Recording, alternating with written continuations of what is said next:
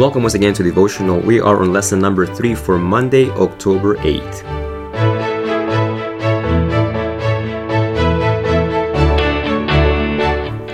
This week has been just a great uh, initiation of thoughts that I had never thought about, you know, carelessness, uh, how serious that could be. Uh, we're going to continue on Monday, and the title of uh, Monday's lesson encapsulates the whole thing. Um, how the worldview that governed Israel, how could they be so uh, prone to rebellion against God when God had been so gracious, so merciful, so powerful in delivering them? And uh, in Judges 17 6, we, we understand why they did these things. They did everything because according to what was right in their own eyes. Whatever seemed right to them, that's what they did. And how could they arrive at that? There's one sentence that says, People began to pattern their spiritual lives on false religions of the Canaanite surrounding them. I'm going to read that one more time. People began to pattern their spiritual lives on the false religions of the Canaanites surrounding them. People were in contact with them. The, the, the individuals, the, the milieu of where they lived, the neighbors that were in contact with them, uh, impacted them. I want to read a verse to you. Um, Romans chapter 12, verses 1 and 2 says, Therefore, I urge you, brothers, by the mercies of God, to present your bodies a living and holy sacrifice, acceptable to God this is your spiritual act of worship. Verse 2 And do not be, and here's the word that I want to emphasize do not be conformed to this world, but be transformed by the renewing of your mind, so that you may, you may prove what the will of God is, that which is good and acceptable and perfect. All of us do things according to what seems right in our own eyes. And this is why Paul makes such a strong emphasis. This, Paul is not just trying to use filler words for the sake of prose. He's measuring each word to put strong emphasis. I urge you, present your bodies as a living, holy sacrifice. This is worship. And do not be, and this is the, the, the catchword, conformed. That's what was happening to Israel. They were conforming. And people have a difficult time, you know, I tell them, what's the difference between conform versus transform? Conform is jello. Conform means with the shape of.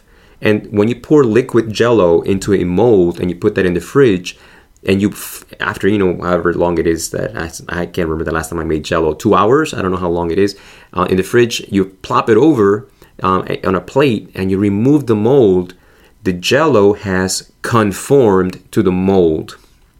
We don't need supernatural tra- eh, power to become like the world. We are prone to do that. We are jello.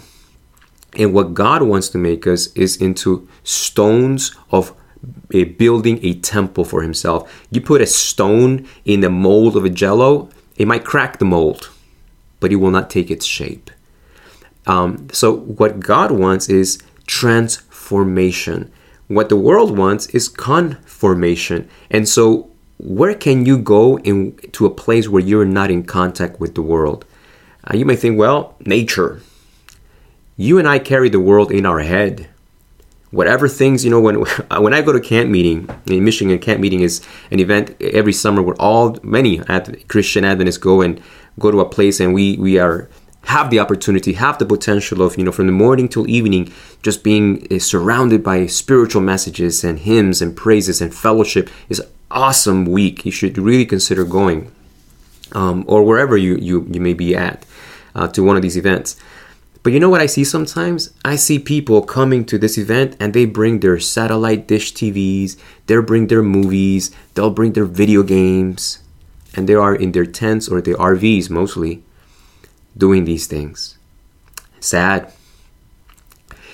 You are conforming yourself. So it doesn't you can be in church and be being the experience of being conformed to the world because we carry the world in our head. And because if the world is in my head, it will be in my pocket, in my car, in my home, in my bedroom, in my kitchen, in the church. I'll bring it with me. I'll bring it with me to camp meeting. Heartbreaking. So Paul's appeal is extremely beautiful and, and applicable. Don't be conformed because there's no place on this planet in which you can say, I am not under the influence of the world. You, you and I can be conformed to the world in the Himalayas. But the point is that Paul is uh, emphasizing is be transformed. There's a tremendous blessing in experiencing transformation, the renewing of our minds. The outcome, the major outcome of having our minds transformed is that we begin to see life through God's eyes. And I no longer choose things in my life. I no longer make decisions based on what it seems right in my eyes. Now I have an option. I'll have a beautiful, I have the best option. I can make choices based on knowing God's will. That's what it says here. By the renewing of your mind, so that you may prove, so that you may know what the will of God is. That you are able to now choose that is which, that which is good and acceptable and perfect. Israel made horrible choices because they were making choices based what was in front of their eyes. But God offers us his eyes per se. You know, it's a figure of speech, which is interesting because in the prophetic book of Revelation, when you look at the seven churches, the last church is a blind church. One of the faults that Jesus finds with Laodicea is that this church is blind. But maybe it's not blind that it cannot see. Maybe the blindness applies to they cannot see what God sees. Maybe the condition of Laodicea is the same of Israel in Judges chapter 17. They are doing things according to what seems right in their own eyes, which to Jesus, to God, you might as well be blind. In the Gospel of John, Jesus heals a blind man and catches a lot of heat from it. And this man was born blind. And he gets expelled from the synagogue and uh, there's a bit of you know tension and humor actually in the dialogue that happens between the church leaders and this blind man and then jesus says um, that there is a blindness there's a blindness that even though your cornea and your retina may be sending the right signals to the back of your brain to the occipital lobe doesn't mean that you're actually able to see what choices i make reveal whether i see or not the way god sees and to me, it's interesting. This is rich. This is this just got bigger and bigger than what I thought about it because in the Old Testament, long before prophets were called prophets, do you know what they were called? They were called seers, or the one who sees, the one who has been given the gift of God's sight. They can see how God sees. Samuel learned this, you know, God sees the heart. Man looks at outward appearance, but God sees the heart. God can see what we cannot see and seers were the, the term by which they refer to prophets. So for me, you know, one of the ways that I can self-inflict blindness is what we read yesterday in the lesson when there's a general neglect of God's word. The word of God is the eye salve that through the prophets, by, by seeing through the seers, through the seers' words, I now can begin to see the world myself the way God sees it.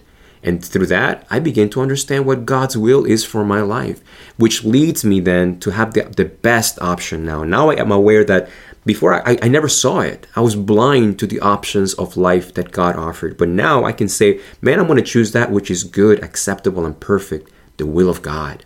I want that for my life.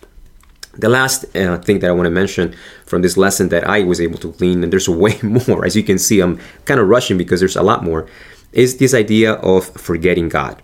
Uh, towards the end of the lesson, it says, But more often in their history, Israel forgot God and lost sight. They became blind. By forgetting God, they lost sight of their high privilege as his representatives. And because they lost sight of their high privilege, they became blind to it by forgetting God, by neglecting his word. His word. They robbed him of the service he required of them and they robbed their fellow men of two things religious guidance and a holy, exa- a holy example. By forgetting God, they robbed God of the service he required, which is worship. We read that in Romans 12.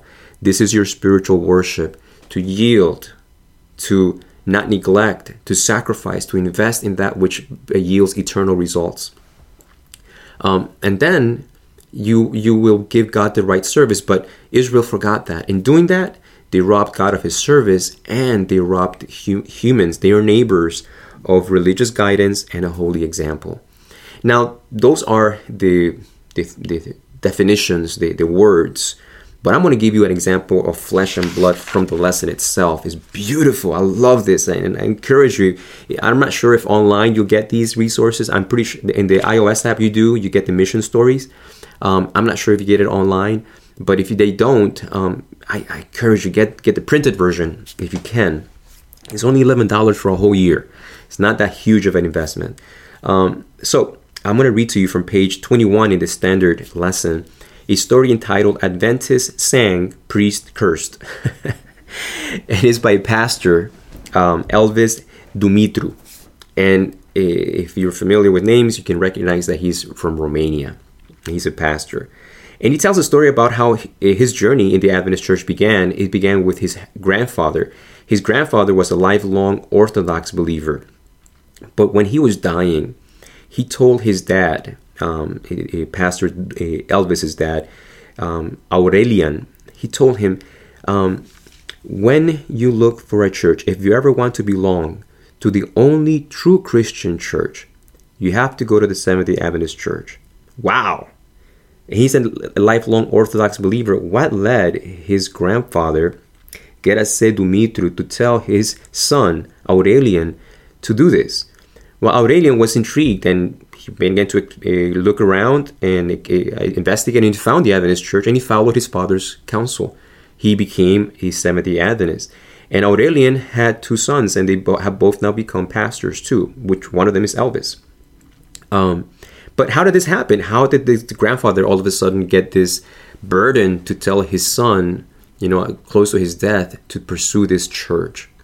Um, the story begins back in the 1960s in their village of Ratesti. Ratesti. It's about 85 miles north of Romania, of Bucharest. Um, and and this little, village, there was about only eight Adventists. And this is during the height of the communist uh, stronghold during Roma- in Romania. And uh, the authorities arrested all eight Seventh day Adventists. And the, the government was doing a crackdown on religion. And they sent a driver to get all eight to take him to jail. They were going to jail because of their Christian beliefs. And the driver, as he's going with the cart, I mean, what I, sh- I should emphasize or clarify that driver, he didn't go in a car, he came in a cart being pulled by a horse. He loaded up all eight Adventists in the cart, and as they're going to jail, the road was quite bumpy. I mean, it's not paved. And as they're going up and down in the bumpy road, the Adventists began to sing hymns and the driver is listening to these beautiful words in music. And he thinks, how can these Adventists sing with such joy when they're going to jail? So he did that, he delivered them and went to jail. A week later, the same driver was called to take the village Orthodox priest to his church. So he went to the priest's home, um, waited for him. He came out and he's sitting in the back. And as he's going in the cart, the cart hit a pothole and the, the story says that when the cart struck the pothole en route to the church, the priest angrily unleashed a torrent of blasphemies. Yikes. And the driver thought, why is the priest cursing his God for a pothole as he goes to church? And why did these Adventists sing such beautiful songs of praise to Jesus as they were going to jail? That example made such a powerful impression on the driver, he began to investigate, found things about the Adventist church. He got baptized. He became a Seventh day Adventist Christian, and this driver was Pastor Elvis's grandfather's close friend. And that's why, close to his deathbed, uh, Pastor Elvis's grandfather would tell his dad Aurelian, if you ever want to belong to a true church, these church members sing when they're going to jail. Go to them. I want to read something at the end of this last this miss, uh, mission story. It says, "We often think that people are not interested in what we are doing, but people are always watching." A cart of Adventist prisoners didn't know that a driver was listening in awe to their songs of praise, and that their faithfulness would shape two generations of Adventists in my family. Powerful. You know, you and I do not have to make this choice. We can make the choice of worshiping God. We make can make the choice of offering ourselves as a living sacrifice and say, Lord, reveal to me your will. I will not be neglectful of your word. The prophets, the seers that have recorded these revelations of who you are, help me see. Take away the blindness. Show me your son Jesus, that whether I am going to work or whether I am going to jail, people that watch me can see faithfulness and joy in my life.